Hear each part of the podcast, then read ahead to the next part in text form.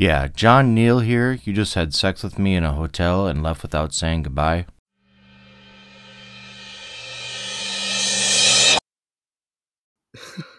I love that. That introduction was recorded by Brett from I Could Get Into This podcast. He was a guest earlier this week when we recorded a review of An American Werewolf in London. I say we recorded a review. I really liked the film. He just had so many questions, so many questions. Not enough mauling, not enough mauling. And he basically had my life. So go give that a listen. It's a cracker and he is such a funny guy and such a lovely guy as well. Um, and I can't thank him enough for doing that daft little introduction. I couldn't help. I know it's it sounds. I think the guy who you're imitating, the characters from Chicago, so I know the accents are, are nowhere near each other. Um, but to an untrained ear like myself, it it passes, and I, I couldn't pass up that opportunity to um, ask you to do that. So I really appreciate it. Okay, Welcome to oh, Review Yourself. This is the first single Review Yourself I've done, God, since the first, in over a week, I think.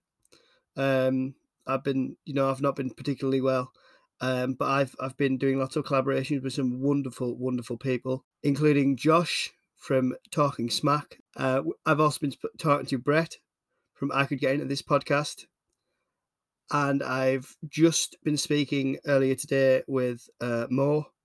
He's an aspiring author. Just been talking about his new book that'll be coming out. Uh, so I've been talking to all those wonderful people. Oh, and uh, Ben from Film Vloggers. Can we put him in that group?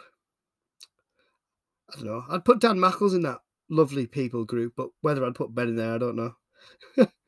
No, I, I, I joke. They are honestly some wonderful people, and I am absolutely loving the podcasting right now. And if you guys are enjoying listening to this, even you know a tenth of how much enjoyment I'm getting out of it doing it, even whilst I'm not feeling particularly well, um, that's absolutely great. Okay, let's crack on. Today's film is Contagion. It came out in 2011. It was directed by Steven Soderbergh, and it's a cracker an absolute cracker. Okay, so Contagion follows a group of medical experts who are in a race against time to stop an unknown virus that ignites a global pandemic. Starts off with coughing. Sounds like my week, just coughing all the time. Um, we it says day two on screen. We see Beth Emhoff. She's played by Gwyneth Paltrow. She's looking rough. I mean, really rough. They didn't put any makeup on her that day. Um, she's just had a rendezvous with a gentleman in a hotel on the business trip. This is what you heard. Well, I tell a lie. It's a version. You've heard a version of that. So a guy rings her up. Hey, it's John Neal. You just had sex with me in a hotel and I left without saying goodbye. And he leaves a voicemail for her. She rings back saying um, she's been away to Hong Kong, uh, Singapore, Hong Kong. Uh, I mix up. but It goes all over the place. This film in a good way though. Um, so she's been she's been abroad on a business trip and it's pretty obvious they've had an affair. And she gets home, and her husband, Mitch M. Emhoff, who's played by uh, Matt Damon. Matt Damon. do you remember when everyone used to do that? Oh God, yeah. So Matt Damon um, plays her. Oh God, this is going to be one of those reviews, isn't it? Where I'm just all over the place. And I'm out of tea. Damn it. Matt Damon plays uh, Mitch Emhoff. Um, we see it goes to Kowloon in Hong Kong, population 2.1 million people. We see another young guy who stumbles around sweating. He's clearly disorientated. He gets back to his apartment. His lass is there. She tries to help him, but he just goes. He just goes to bed. London, England, population 8.6 million. Uh, a woman puts papers on a desk and leaves, and then she's found dead in a hotel. Now, I thought she was English, but she's Ukrainian. Although you don't hear her speak, she doesn't speak. You just see her like mopping her brow and that. Like she she's sweating and she's not doing she's not very well either. Um, because it's a respiratory um, what do they call it? MEV one. I think it's like a it's a bit like SARS. Um, or what's the other one? Like the Nipah virus. I think they're scientists who, who made up um this virus for the film. Minneapolis, Minnesota, 3.3 million people. and the music really fantastically builds up the tension and the way it's filmed really highlights how we touch other surfaces how often we touch them and but it's not so in your face that it's annoying i love the style of this film. I love the way it's shot. The music's outstanding. And all the way through the film you see this um aim. So it's a-i double m. Alderson company connection. Uh, a japanese gentleman's on a flight um and he he is ill but he's got that on his folder. Um, the um, cabin steward gives him um, a glass of water, again emphasizing how much contact we have with other people. Um, you see him on a bus in Tokyo where there's 36.6 million people. He collapses on a bus, he has a seizure, and he's filmed by somebody with a phone. Uh, we see the young lad in Kowloon. Um, he's stumbling through the market. He's struggling to see and he accidentally stumbles into the road and he's, he's hit by a truck and killed. Day three, Atlanta, Georgia. We see the Centers for Disease Control and Prevention. We see a doctor, uh, played by Laurence Fish, uh, Laurence Fishburne, and we see Roger, who's a janitor, kind of a building maintenance person, and he's played by John Hawkes, who portrayed the mountaineer, the real life mountaineer Doug Hansen in the film Everest. Great actor, very very underrated. Pops up in smaller roles like this, but really knocks it out of the park every time. Um, the Rogers says to the doctor, um, Ellis Cheever, the doctor's called. Know, he asks him to have a look at his son, attention deficit. So his kid's got ADHD. Maybe you can have a look at him. And it, the doctor says, Look, I'm not really that kind of doctor, but I can refer someone. It shouldn't be a problem. Roger thanks him and uh, he's like, Oh, no problem. So you get the idea that, that uh, Dr. Ellis Cheever, although he's really, really high up in the center for centers in the CDC. He's really high up. He's he's he's a good he's a he's a good guy. San Francisco, California, three point five million.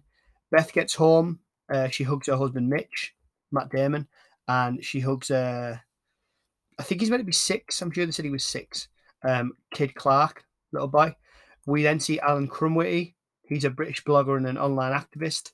He's played by Jude Law, um, with I think it's either false teeth or with like a crown um, t- crowns taken off his teeth or something. I'm not sure. Um, he looks very, very um, quite grungy in the beginning of this. Like he's down in his look and things. Um, he sees the video of the guy on the bus. He goes to the San Francisco Chronicle. I mean, it just says the Chronicle. I'm not sure if that's an actual paper or whether they've just made one up.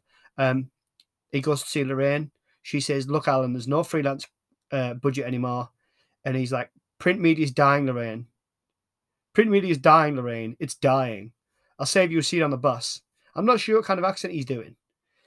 He's meant to be English, but this I don't know if he's doing if he's playing somebody English who's lived in America for a while, or or if it's slightly Australian. I'm not sure. It, it sounds.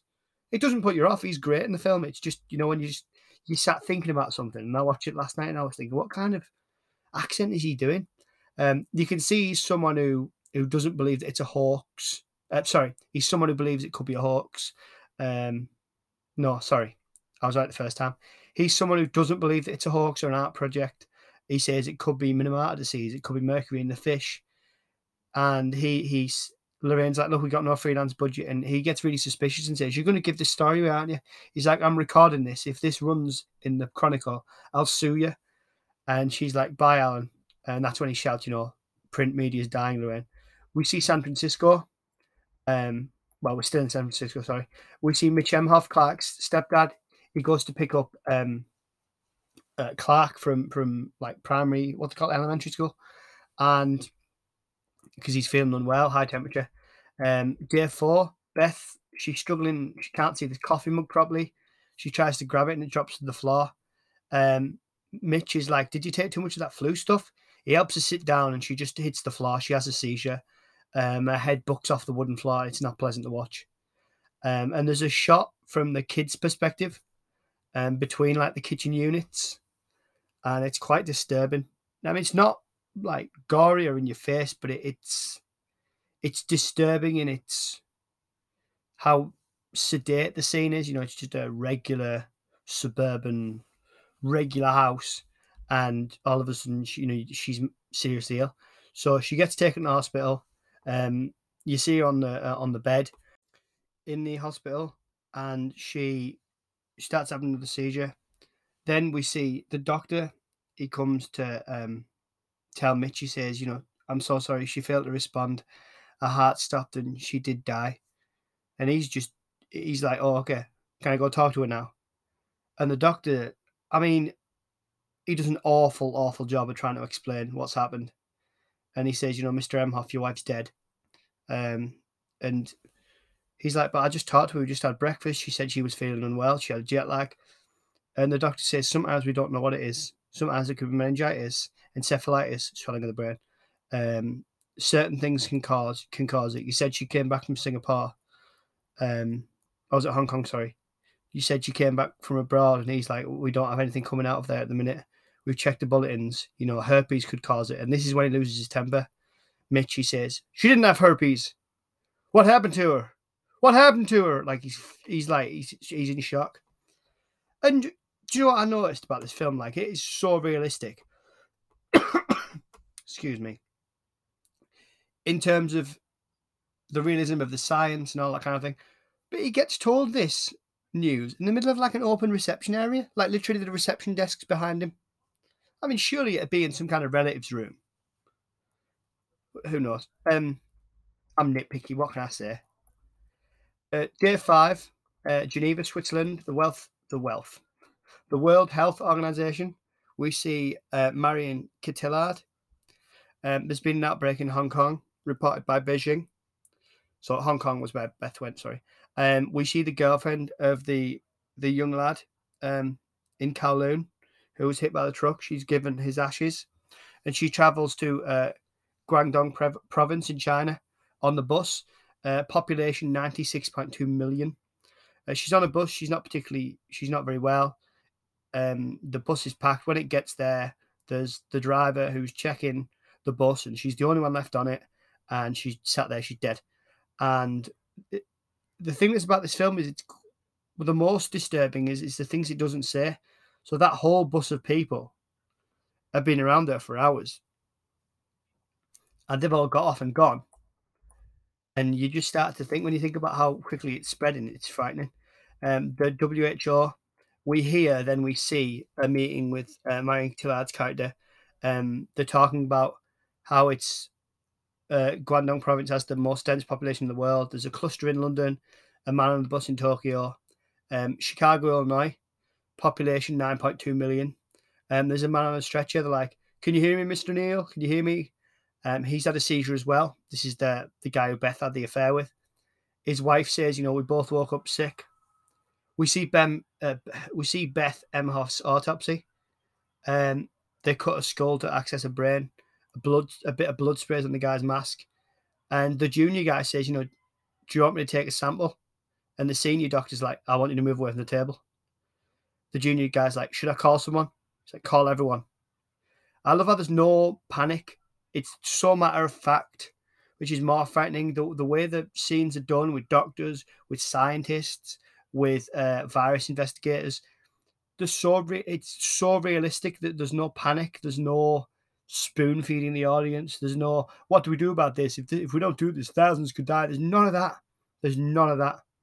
It's all it's all about the government and then there's bureaucracy that comes in and the politics that comes in and the scientists are just doing their best to try and put across the gravity of the situation in the only way that scientists can by giving facts and giving figures, whereas you know, but there's no uncertainty. They can never give 100% in that. And it it's fascinating and I love and I really give this film credit for not for, for, for treating the audience like, yeah, you're intelligent people. I mean, there's a scene in this where I barely don't understand what they're talking about. Later on, um, when they're trying to figure out the gene sequence, like the, the sequencing for the for the virus, see, can't even describe it. There's a, there's a they're talking about um, all these little protein clusters and all this, that, and the other. And the film makes no attempt. It's a short scene, but the film makes no attempt to explain what they're talking about. But it's a scene between two scientists who work in a um, a BSL, a biological um, I can't remember what BSL it'll say later on in my notes. In in this oh, a biosafety level, you know, four, which is the highest level you get, um, with all these deadly diseases, trying to figure these infection, these viruses out. They would talk like that. They wouldn't sit there and talk like you know regular non-scientific people would talk. So I love that it does that Okay, so we go back to the CDC, the Centers, for Disease Control Prevention. In Atlanta, Georgia, there's been five deaths, 32 cases. There's been an outbreak in an, in an elementary school. Another thing I love about this film, it, it drops all these things in because we know where it's come from right from the off. We can see, like, when they say, oh, there's been an outbreak in a school, there's been an outbreak here. We think, oh, that came from a son in this. I love that. Basically, at this point, they're just isolating the sick and quarantining those who they believe were exposed. There's a meeting between Dr. Myers, who's played by uh, Dr. Erin Myers, who's played by Kate Winslet, and Dr. Ellis Cheever, that's Lawrence, Laurence Fishburne's character. San Francisco, uh, Mitch is in isolation. His daughter comes back. She's been away on a school trip. I think she's 16, 17. I'm not, I'm not sure. Um, when do you have graduation in America? Or is that a you? I don't know. It, anyway, no, not, not graduation, prom. I think she's like 15, 16, 17. Anyway, um, she comes back. She's been away on a school trip. And Mitch says to her, No, it's okay. I won't get sick. Um, he says, They've told me this happens really fast. I'm fine. We're okay. He's talking to her on a phone through the glass. And the the daughter's like Clark because it's his real it's his real daughter and whereas Clark was his stepson and and he says, No, I want you to why don't you go stay with stay with mom? And he's like, No, mom's got Dan. Um, I live here with you. You don't have anybody. And she she's she's great. She's a great actress that um I haven't written her name down. Um, the one who plays the daughter, I think Jory, I think that's what the character's called. Again, another film where it doesn't spoon feed you the names. I've watched films before where they walk in and it's like, "Hey Jory, how are you?" And, and you think people don't talk like that. You don't. No, you, you don't walk downstairs in the morning and you, your parents go, "Morning, Sean, how are you?" I'm like, "I'm fine, Dad. How are you?" I'd be freaked out if I came downstairs like that because I'm not American, but uh, um, okay. So, and I love the fact that yes, she's a teenager, but she's so mature in the way she reacts. She's not like whinging at him for being in isolation. She's not, um, you know, she's just lost her stepmom and I lost her stepbrother. She and, and after she's come home, they're just not there, and she's clearly in, you know, shock. Like, and she's worried about her dad. And I just loved that there was no. What I love about this film, there's no um hysterics. There's no overacting. There's no trying to make it um, sensational. The fear and the scale comes from the facts. Uh, we see the Minnesota Department of Health. There's been 47 cases and eight deaths. We're, they're at a multi-agency meeting.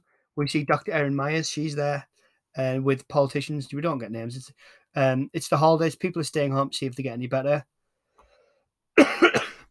Excuse me. Dr. Erin Myers, she talks about respiratory in fomites, which is transmission from surfaces. She says two or three thousand times a day we touch our face. And the politicians are like, do we want to release this to the press? It's the biggest shopping um, weekend of the year. And they're trying to delay any kind of um, what do they call them in this? Any kind of restrictions until they can um, shutting down schools and that until after this season. So they're thinking in money still. And Erin uh, Myers, just the doctor, she does a great job in Kate Winslet's character in saying, you know, a plastic shark will keep people getting in the water, but a warning on the side of a packet of cigarettes won't stop people going to the store and buying another pack. And she gets talked over. Um, and by this this um pol- politician, she's quite brash, um, and they're kind of saying, well, swine flu panic people. You've overreacted before. And Erin Myers says, look, we need to figure out the R naught, more better known as the R number. So how many people will, will somebody with this infection pass on to others? So for flu, it's around one. Smallpox was three, um, and, polio, uh, and, and polio um, was four to six before they had vaccines for those and so the R stands for the reproduction rate, and it dep- and it depends on the incubation period. Contagious without symptoms. Uh, these are all things we've heard far too much over the past couple of years. Um, this film, I mean, if it came out now, or in the next, you know, ten years, you'd you'd think it was almost a satirical look, or it was just ripping off what's happened. Um, but because it came out ten years ago, well, eleven years ago now, it's a really fascinating look. I mean, there was even rumors last year uh, or the year before in 2020 that some politicians in this country were using this as a template to follow. I mean, which is so frightening. It's realistic, but anyway, we see the CDC uh, biosafety level four laboratory. The, um, there's some scientists that, uh, well, doctors, sorry, they're getting suited up. Um, they're like checking the suit for rips and that kind of thing. Uh, we see them looking at samples. They've got a sample from Beth Emhoff, 87 cases, 15 deaths. Uh, Jennifer um, Ella, she plays uh, Dr. Ali Hextall. Um, I love again they don't talk. This is the part where they don't pander to the audience. They talk like scientists would to each other. Um, they send the samples to Dr. Ian Sussman in San Francisco. Uh, Ali say, uh, Dr. Hextall says if he doesn't know what it is, nobody does.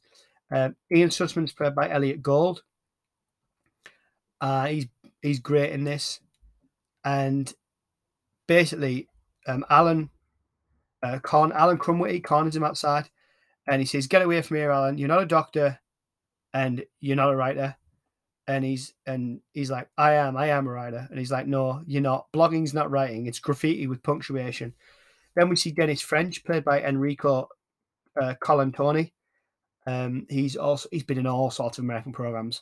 He was also in Galaxy Quest, great film, um, as one of the aliens, I believe. Yeah. Um, we see Rear Admiral uh, Lyle Haggerty, played by Bryan Cranston, um, United States Public Health Service Commission Corps, and they're kind of talking. Um, oh yeah, Dennis French is the Department of Homeland Security, and they're thinking, is it as an attack? Is it? And they're asking Ellis Cheever, so Laurence Fishburne's character, look, is this an attack? Has somebody weaponized the smallpox? He's like, you don't have to weaponize the smallpox. It's it's already weaponized, or is it swine flu? Whatever. Um, and this is where the schools start to close down. Uh, San Francisco. So we see Erin Myers. She meets Beth. She's gone there. She's an epidemic intelligence service officer. We see her meeting Beth's workmates.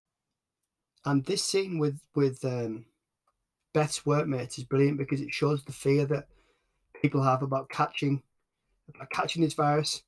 You know, some of them say, you know, we we had a spin class together before she left, and one says, "Oh, I was having a coffee with her before she went to the airport, and I think she might have touched my cup or moved some papers." And people, have, you can see people have really been overthinking, uh, overthinking this.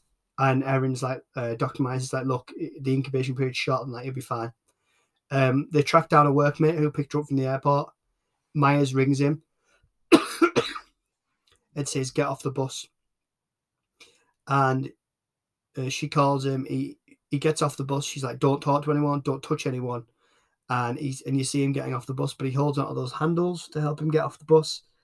Um, he sits in the bus stop, and there's like an um, ambulance is pulled up, and there's people looking at him. And Doctor Erin runs up to him with a mask, while um, Dave, who's working with her, he runs up to the paramedics to try and tell him, "Look, um, don't go near him," because at this point, no one's wearing masks. They're not. It hasn't become um, what it will be. So people just think he's sick. Um, Mitch Emhoff, he's getting interviewed by Dr. Myers. And she's saying, Oh, she had a layover in Chicago. Um, what did she do there? Do you know what she did? And he's like, Why? Is someone sick in Chicago? Myers doesn't answer and he says, She had a relationship with a, a man named John Neal before we got married. Did we get this from him? Is John Neal sick? And she's like, Look, I can't I can't disclose that information. Um, but he knows, he's worked it out. Uh, Dr. Ali um, reports about the virus to Dr. Cheever. They say they've got a model of it, but they can't grow it because it kills every cell that they put it in. Because they have to grow it so that they can make a lot of it to experiment on it to try and get a virus from it. So it's a novel virus, which means it's brand new. There's no treatment, there's no vaccine. Dr. Cheever decides, look, um, it's BSL 4s only at this stage. Now, Ian Sussman works at a BSL three, which is not government run; it's like privately run. And Ali, he tell um, Ali, Doctor Ali Hextall rings and says to Ian, "Look, we're going to have to shut you down. Cook all your samples, get rid of them." And Sussman says, "You limit this to government BSL fours; it'll take forever. We're making progress." And she's like, "Look, I'm sorry, destroy your samples," which they start to do. Um, Dr. Cheever's on TV. We see Alan in a laundromat. Um, and they're talking about the CDC and the perceived overreaction to H1N1. The World Health Organization sends an epidemiologist to Hong Kong. That's Marion Cotillard as Dr. Leonora Orantes. Um, she goes to Hong Kong, population 7.1 million. She's interviewing people who are sick with the Sun Feng. He's um, a Chinese government official. He's played by Chin Han from the Dark Knight Rises film. Uh, he plays Mr. Lau, and he's been in some uh, quite a few other films as well. And there's a few people in a mask when she gets to to Hong Kong. Um, 89,000 cases. They reckon they are not two. The government update, uh, they're giving it on the television. It, it kills every cell they put it in. Um, well, uh, the British, the Chinese, the Japanese, we see different countries on this online conference call. Hong Kong, uh, Sun Feng tells Orantes there's a new cluster in my village. San Francisco, uh, Ian Sussman sat in a cafe. Uh, he sees someone cough. Um, there's a guy washing a glass. The person coughing touches a glass. A woman gives a kid crisps, and we see him thinking about how you know thinking about things, and you can tell he's figuring out: do I do what they say and cook the samples and let this thing take a lot longer, or do I just get on with it? And because he's like the, you can see he's one of the real experts, one of the real standouts in the field, and well, we, we get told that, and you, he just has this gravitas. Maybe that comes from because it's Elliott Gould. He just has this gravitas about him. You can tell he's, you know, it's like if he does, if he can't figure it out, uh, it'll take other people a lot longer. And the lack of masks in the film, as accurate as the film is, I understand that it would have cinematically been terrible to have people in masks in every meeting, every chat. I mean, maybe in a possibility in the film universe is they decided to um, apart from proper medical ones with filters, they're not much use either way. Who knows? But it's plausible they decided that. Um, because I've seen people say that that's not, you know, they do social distancing and all that kind of thing. I think they do 10 feet. Um, and people said, oh, you know, they don't wear masks. Well, I think it's wrong to consider it an error. If they'd have had everybody in masks, as much as you love science, and this film is, is held up even by scientists as being, you know, so surprisingly scientifically uh, in terms of how government runs and all that kind of thing, um, an outstanding film, that would have been a mistake. Sometimes you cinematically you need to see people's faces. Uh, anyway, we see Sussman back in his lab, and he says to one of the um, lab staff, "Oh, I just want to recheck some data," and he should be destroying it all at this point. He's been told to, and then we see Ali talking to Doctor Cheever. She says, "Sussman's gr- managed to grow it. He used." Uh, I don't know, some kind of uh, pig or bat protein or something like that. Um, again, they don't crimp on the science just to make it easy for you. They just say it as they would because they'd understand it. I, I love how contextual it is in, in, in that respect. Um, Cheever's like, oh, he works in the BSL 3. What the hell's he even doing working with this thing? And she says, oh, ignoring me. She says, "It right, what does he want? And Ali says, he could have Ellis. He could have sold it to anyone. He came to us. He wants a box of cigars. That's, that's all he wants. And then you see on the news that the CDC announces that Dr. Kevin, uh, Dr. Ian Sussman has uh, managed to grow the grow it, and that's the first step towards a vaccine. We see Krumwiede. He's talking to like a hedge fund guy, um, people who are trying to figure out what's next. Um, it's a bad day to be a rhesus monkey. And this guy says, "Look, we need your expertise. We don't invent need. We just predict it. Where's the next opportunity? Because Krumwiede's got like 2 million unique visitors to his blog. And they say, look, what does it cost looking at your crystal ball? And he says, have you heard of forsythia? It's like a herb. Um, and he says, it's the cure. We see Mitch, and he says, if I'm immune, he's talking to Myers, and he says, if I'm immune, then my daughter will be. And Myers says, unfortunately, no, half of her immune system is from you, but the other half's from her mother. And there's, there's no way to know. And as he leaves the hospital, he's out of isolation, the hospital's packed. People are starting to panic. Dave uh, talks to Dr. Myers. Um, he says, My wife makes me take my clothes off in the garage, then leaves out a warm bucket of water and some soap, and then she douses everything in hand sanitizer after I leave. I mean, she's overreacting, right? And Dr. Myers is like, Not really. And stop touching your face, Dave. They're setting up triage centers, and it's like a massive hall, like this old big sports hall um, and she says, "This is great, Dave. Now find me three more like it." Um, the woman from the meeting, uh, like the politician uh, or the governor or whatever she is, um, she comes up and she's like, "Is this coming out of your budget or ours?" And Um, Cheever rings her up and says, uh, uh, Myers up and says, "How are you doing?" Um, and she's like, "You ever have to tell a man who lost his wife and stepson that his wife was cheating on him before she died?" And at this point, they're still trying to find the origin. Mitch Emhoff's um, Andrew uh, Jory's, well, it's friend, but I think boyfriend. Uh, he won't let him in because he's brought flowers, and he says, he says to his daughter, "Sorry, um, honey, I, I just don't want to take any chances." And I love um, the actress who plays the daughter. She she plays it so well. Um, and I like the way that that character's been written. She understands. She's not whining or lashing out. Um, she's not acting like a moody teenager. She's seen the aftermath of her stepbrother and her stepmom having died, and she understands why her dad and she understands why her dad's been like this. That he's not doing it to be to be hurtful or, or, or to stop her from having a life. He's trying to keep her safe. We see Dr. Leonora um, with the Chinese officials. Um, again, apologies if you can hear any sirens. My uh, my dad is still watching Chicago Fire. I must give that a good. Uh, must give that a watch. Um, Dr. Leonora, um, the uh, she's talking to the Chinese officials and she's looking at CCTV in Beth, of Beth, uh, in this casino, and the Japanese man who died on the bus uh, had the seizure on the bus.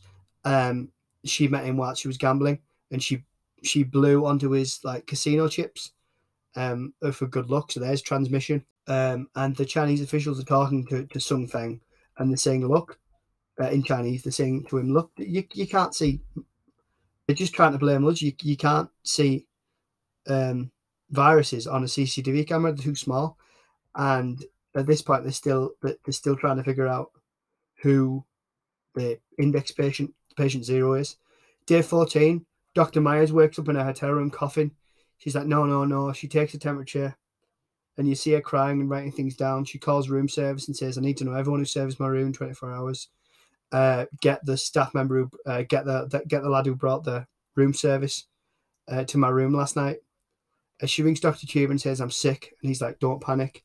And she's feeling guilty about infecting other people. She says, "I've," she says, "I've definitely infected other people."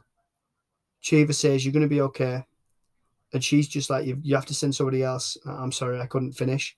And he's like, "Look, I'm going to get you home if I can."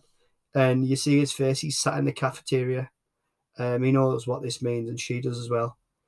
Um, we see Mitch trying to get his. Um, now, if it sounds like this film jumps around a lot, it does, but it does an amazing job of of making you care about the characters and about you don't feel like it's not one of those films where you watch it and think, "Oh, I'd rather have followed those people," instead of all. Like it follows these people, and I love the style, and you care about people.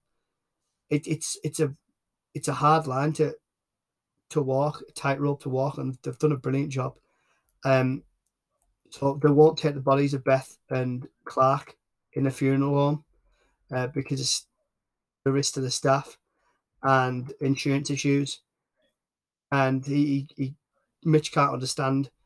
And we see the daughter Jory, she's messaging Andrew, her boyfriend, well, friend, um, boyfriend to be, um, asking how grim uh, everything is.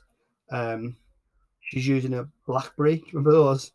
Um, Mitch explains to Beth's mom they won't take the bodies, and the mom says, you know, she made mistakes, Mitch, but I know she loved you very much. Uh, we see uh, Dr. Orantes looking to see the CCTV of Beth. She leaves her phone on the bar, and the lady who died in the hotel room in London, the Ukrainian lady, hands her it back. She rings John Neal and say, and she leaves a voicemail and she says, I've got a lay- layover in Chicago. Um, it gives me five hours there. If I take an earlier flight, let me know if that's something you know, you'd like to do. Um, the lad who was hit by the truck in Hong Kong, uh, Kowloon, um, is a waiter and he picks up a drink. And they figure out Beth Emhoff's the index patient. And Sun says, they say the Americans and French have a cure and are manufacturing in secret. The World Health Organization know, but are embedded the Americans. And she says, Where did you hear this? He says, The internet. And she's like, You believe the internet? And he's like, I don't know. And it's the first glimpse that we see that he's got this underlying mistrust. And she says, How's your mother? Because he said, you know, she, he said earlier she was sick. And he says, Oh, City didn't work. She wasn't strong enough. There's a mass grave in Lantau. And they, they leave to go to the airport. She's going to fly home. back to uh, Geneva, presumably to the uh, WHO headquarters um, in Switzerland. And um, Sun Feng goes on the phone and talks in Chinese because you gather that she can't speak Chinese because earlier on she she she didn't reply to them and she doesn't seem to understand. Um, and he says it's Sun Feng. If we're going to do this, we have to do it now. Uh, she's getting driven to the airport. They pull over. She's abducted and Sun's in on it. Um, they blindfold her, take her to a village. It's all very as respectful as you can be. Like they're not hitting her or anything like that. Um, and Sun Feng says to her, "Wow, they cure each other. We're here at the end of the line."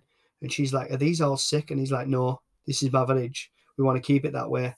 Um, Dr. Myers, um, she's in one of the her own centres that she's set up, and they're shutting down the state. Uh, the president's moving underground. Congress are working how to get online. Um, Dr. Uh, Bryan Cranston's character, uh, Lyle, is is reporting to Cheever, and Cheever says we can't get Myers back, and he says what what the hell's going on? And Lyle says to him, look, they're using the plane with like an isolation booth that the CDC have to bring a sick congressman congressman home. So again, the politics versus the scientists, and they say we, we can't get Myers back, um, and they basically say to him, look, the quarant- the, they're shutting down the state, they're shutting down O'Hare Airport, they're shutting down, um, they're shutting it down. So he ring and he says, look, we need to make sure everybody know, and nobody knows until everybody knows. Cheever talks to his his wife and says, drive to Atlanta, do it now. Don't tell anyone, don't stop. Like, get out of the state. But he doesn't explain to her why. And we see her tell her friend, um, the nurses are on strike. And she said, um, Cheever's wife says to him, Well, how can they do that? And he's like, Well, there's nothing they can do. We're just putting healthy people next to sick people and hoping the sick people don't, uh, hoping the healthy people don't get sick. It's ridiculous. Um, and and so she's at, they're having that conversation, and he puts the phone down, and he's he's broken. He, he's he's broken that agreement. He's you know, um, government um classification uh, classified information he's passed on to her to get her out of the state before it shuts her, before it shuts down, and Roger's there at the door, like clearing up bins and things like that. And he's he say, he says, Roger, did you hear? And he says, I got people too, Doctor Cheever. We all do. We see a chemist, um, and it's there's forsythia available here. Everyone's in masks in a queue. Um, they run out, and then there's riots. You see Mitch driving around, um, and there's some shops are burning, and things are starting to slowly fall apart. Uh, but because what I like about this is it's realistic in that because the virus is killing so many people, and people will be indoors isolating, there's not like mass crowds everywhere smashing up things. It's not like a zombie film in that in that respect that there's you know there's you know there's loads of people. The, the whole point is people wouldn't want to be near each other. So you see the streets emptier, uh, which is more realistic. We see um, a department. Uh, Mitch goes to a department shop. There's no staff. Um, they try and drive to Wisconsin. Um, Alan, uh, he's walking in like an inflatable uh, suit. Uh, Lorraine comes and says, "I think I had a seizure," and he says, "Look, I've got Lorraine. I've got no forsythia." Um, she's like, "I'm pregnant. I can give you some money." He's like, "Lorraine, you shouldn't be out because presumably sick people have to quarantine." and he says, I'll bring you someone. I get it. Dr. Myers is there. She's in bed. She's getting worse. And there's a guy in the bed next to us says, I, I was wondering if you had another blanket. He's like, this one's pretty soaked. He's really ill shaken. And she tries to give her coat to the guy, but passes out before she can get it to him. And then it, and it cuts to her body wrapped up um, in a mass grave in a park. And Dave puts some flowers um, down for her. Dr. Cheever's on television Alan Krumwiede's been interviewed as well. Um, you really see now that the scientists and the experts are on a level playing field uh, in terms of the scientists who are, who are, experts are on a level playing field with someone who writes blog. Uh, and this, this, is true. This is not. This is just how the film portrays it. Um, um, and he talks about forsythia, and Doctor Cheever's like, "What you spread is sirens again. Sorry, um, fear spreads easier. Um, I think what you're spreading's a lot worse. And Krumwiede, he's like, oh, that's funny. He's like, what's funny? He's like, you. And basically, he says there's a communique on the internet between Dr. Cheever and Dr. Elizabeth Nygaard. That's his, I don't know if it's his wife or his soon to be wife, because I do mention them getting married um, because they are married by the end of it. Um, and you can see Alan Krumwiede really comes out of it with more um, more credibility than than Dr. Cheever. Uh, day 21 is mutated, and uh, Dr. He- Dr. Ali Hextall says the R0's not two anymore. We see dead rhesus monkeys being bagged up. They're, they're trying to find an effective vaccine. One in 12 will contract the disease. Mosques are empty, churches are empty, offices are empty, gyms are empty, the airports are empty. Uh, we see, we see, we see all this. Uh, Alan sees a shrine outside Lorraine's home. Doesn't really have much of a reaction. Uh, day 26, Mitch is in line waiting for army food handouts. People attack the lorry, and Mitch helps a woman who someone attacks for her packages. And he's like, Look, there's nothing in there. And things really are like civ- uh, society, civil is really starting to fall apart. Uh, the death tolls reach 2.5 million. There's mandatory curfews in place. There's gunshots in the house opposite Mitch's. Um, day 29, Mitch looks through the empty neighbour's house. There's no one there, so he, he takes a shotgun.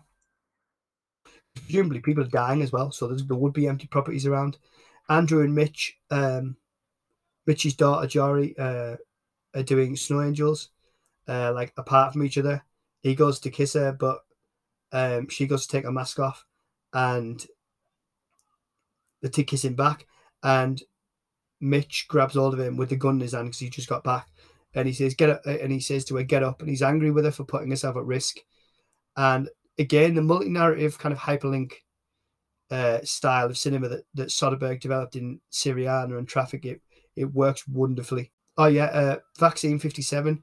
Dr. Hextall um, sees that it's worked on the one of the monkeys, so she tries it on herself. She visits her sick dad in hospital. Um, this, when she injects herself, it was reshot at the insistence of one of the uh, medic- medical advisors as she was originally shown injecting it into her thigh through her clothing, which a doctor would never do. Um, she goes to see her dad. Um, she says, "Do you remember Dr. Barry Marshall?" And he said he cured himself. He, he cured himself and test. She says, "I'm testing my vaccine." And her dad's like, "Ali, you can't take that chance. I don't want you to get sick because if you get sick, you'll die." Um, and she says, "Dad, you're here because you stayed in your practice treating sick people long after everybody else went home. You took that risk every day." And he laughs and kisses her. She kisses her dad in the head and she he laughs and says Marshall won a Nobel Prize. Then we see on the television it says the Food and Drug Administration have announced a vaccine. Um, there's been 26 million deaths worldwide at this point. Although it does stay very, um, it stays on America, which I like. Um, I think if this film would have tried to have gone show other countries, it would have stretched it far too thin. So I love the fact it stays firmly on America. Well, it, I mean, in terms of yes, it shows other countries and how they're doing, but it never tries to like use people from different people who live in other countries. To say. So, um, and shows out because if you tried to show all the different countries dealing with, it would be different. Um, day 131 uh, at Cheever's house, people have broke in, and his doctor, uh, his girlfriend's, uh, well, doctor, fiance, or whatever, um, she's threatened as they trash the house looking for a vaccine. Uh, Cheever gets home to see um, Aubrey he says to her, Did they touch you? Uh, or is it Audrey? Oh, I, I couldn't figure out. In some scenes, it sounded like Aubrey, in others, it sounded like Audrey. Anyway, so he says, Did they touch you? And she's like, No, they wore masks and gloves. And he's like, God, we get the vaccine tomorrow. We see Krumwiede, and he's talking to the hedge fund guy, and he says, After the 1918 flu, people made a fortune. I'm not the first to make money out of this. The Vicks Vapor people, Lysol, go, go look it up. He says, and he's saying um, studies show that forsythia doesn't work. And he's like, what studies? On what thing we like? He just will not take anything um, at face value. And he figures out, he's like, is that guy with you? Because there's a guy looking at them and he says, you wearing a wire? And he checks the guy and he tries to run.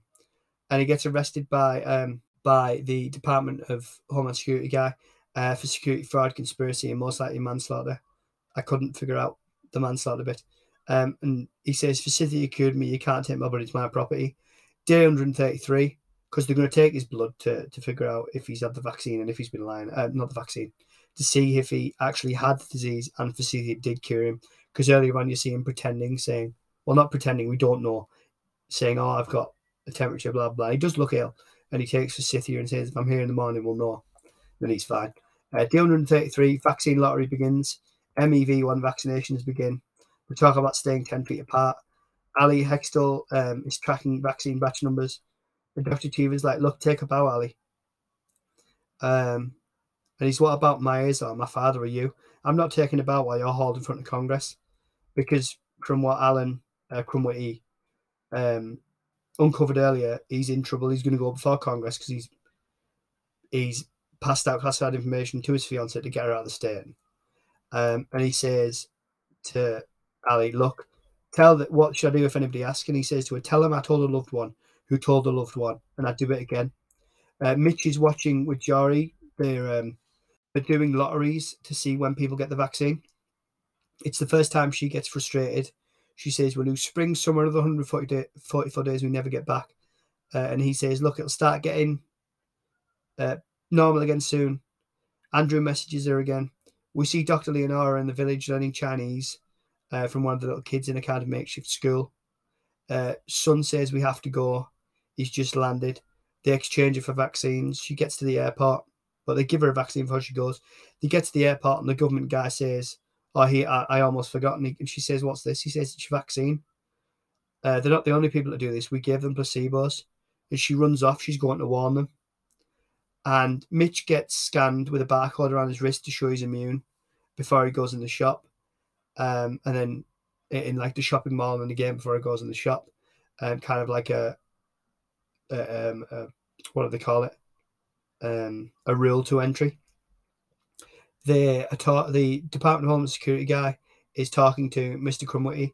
He says you never had the virus, um, and he says for is a lie, and you made four point five million dollars. You're going to go away. Uh, you keep telling people not to to get the vaccine. If I could throw you in, if I could throw your computer in jail, I would. And then a guy comes in and says, "Oh, you've made bail because people must have paid his bail money." Achieve and his wife get their vaccine. It's like an intranasal vaccine. Um, and he uh, Cheever gives his vaccine to Anthony, Roger's young son. He says, "I can't give him the bracelet, but at least you know he'll be safe." He shakes Roger's hand and says, "Take care, Roger." And there's good details in the film in the background that I've never noticed before. Houses are boarded up, rubbish lies in big piles outside houses. Really subtle things like that. Um, we see uh, day 135, Alan's back taking photos and pictures of vaccination centres. I noticed that his clothes and camera equipment is much more sophisticated because he's, he's got more money. So he looks, his face doesn't, but his clothes and his equipment is a lot more sophisticated um, and expensive than when he first starts. You see him interviewing people in lines waiting for the vaccines. Vaccinations uh, take place in football stadiums. Uh, Dr. Ali puts MEV1 in cold storage with other vaccines, with SARS, H1N1, etc. And she smile, etc. That's what happens when I read my notes. Um, she looks through like the glass in the and she smiles that she's beaten it. Um, it's Jory, it's Jory's graduation day, and her dad's brought her a dress and a note that says "Be ready at 8 p.m." And Mitch finds Beth's camera with photos from her trip. It shows a picture of her with a chef, and he goes through and looks at some of the other photos. And um, Jory comes downstairs in her dress to the front room, which has got lights and prom night, which has been made with like cardboard and silver foil. Again, brilliant details because you couldn't exactly go to the shop and buy a prom night or happy birthday banners, could you? You know, balloons and things. Uh, Andrew's there in a tuxedo at the door. He shows her his bracelet, so he's been vaccinated. Uh, Mitch looks at a photo of Beth and he cries briefly in the closet. Um, he comes downstairs and takes a photo of Jory dancing with Andrew. And Mitch smiles like it's nice to see some some normality. And he walks away and um, to have Taryn's on to leave them enjoy their a bit you know a bit of normality. Um, and we go back to day one, and we see the AIM company um, deforesting an area, um, and one of the vehicles disturbs a bat, a family of bats and trees that eats a banana. It drops the banana from the the roof of a like a big pig pen holding uh, place. Um, a man comes and buys the pig from the farmer. Then we see it dead in the restaurant, and the chef's putting garlic or some herb or something in its mouth with his hands without gloves on. He doesn't wash his hands. Someone whispers something to him. I don't know if it's he wants to somebody wants to congratulate the chef and it's Beth. And instead of washing his hands, he just wipes his hands in his apron, goes out, shakes hands with Beth. There's your crossover event. Um, and that's where the film ends. The music is like haunting. It really is. The verdict. It's a, uh, it's a fantastic film. It's fantastic. I bought the uh, DVD after seeing it in cinemas in uh, 2011. Um, and the, the events of the past few years have shown how, how accurate it really was.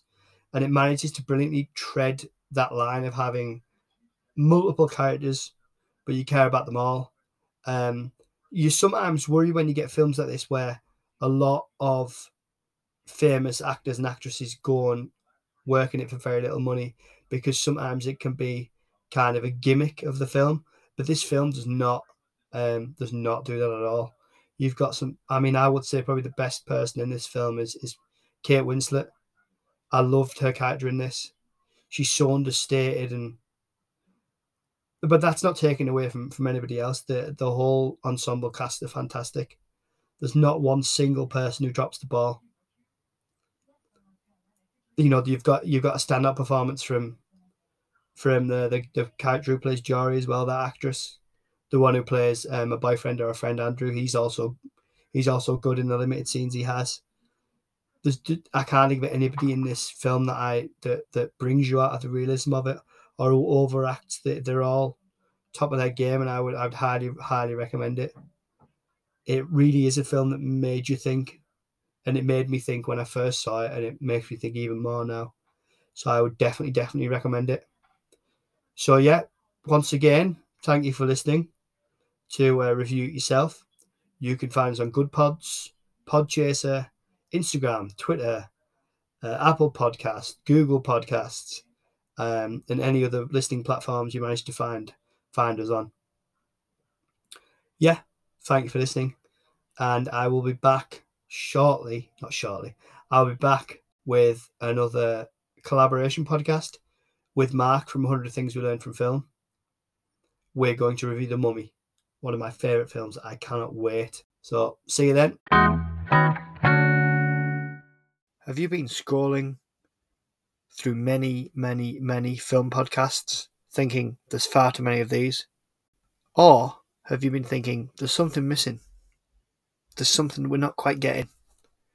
A waffler from Northern England reviewing films, for example. Welcome to Ah, oh, review it yourself. No politics, no pandering, no point.